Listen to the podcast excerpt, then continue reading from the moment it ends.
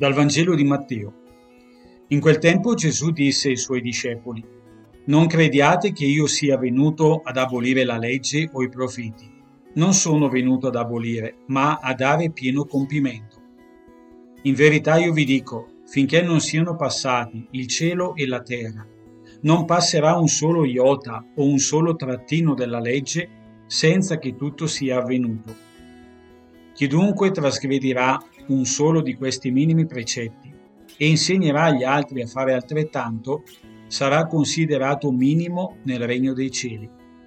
Chi invece li osserverà e li insegnerà sarà considerato grande nel regno dei cieli.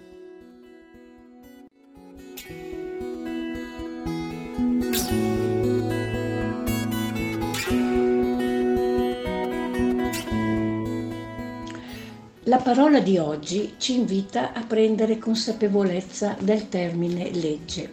Quale legge? Quella dell'Antico Testamento o quella di Gesù? Di entrambi.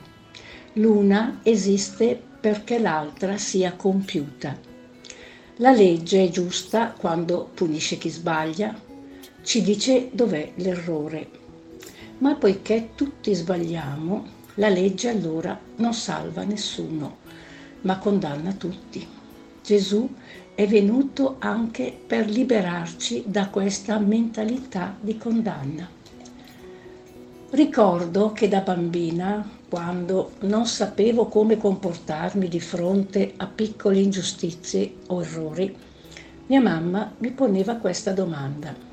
Gesù, che cosa avrebbe fatto al tuo posto?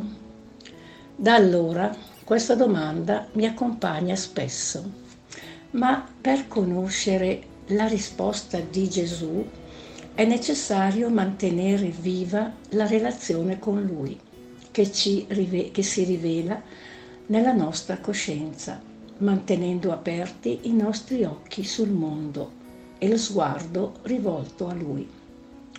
Scopro così che Gesù è il vertice di tutta la scrittura della legge Antico e Nuovo Testamento. La nuova legge è qualcosa di preciso, ma anche di molto semplice ed accettabile. La legge come amore verso i fratelli e verso Dio.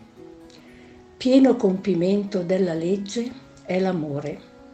Infatti le sue braccia stese sulla croce accolgono l'umanità intera la nuova legge è ricca di attenzioni, di dettagli, di quei piccoli gesti e di segni, quelli che il Vangelo chiama iota, per noi a volte insignificanti, ma che per Gesù sono preziosissimi, da non trascurare.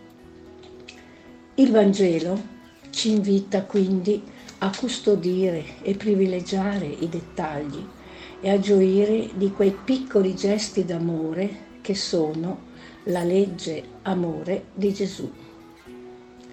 Sono attenta a chi è nel bisogno, prendendomi cura anche delle sue piccole necessità. Oggi voglio riconoscere il bene che gratuitamente mi giunge come presenza reale di Gesù nella mia vita. Bye.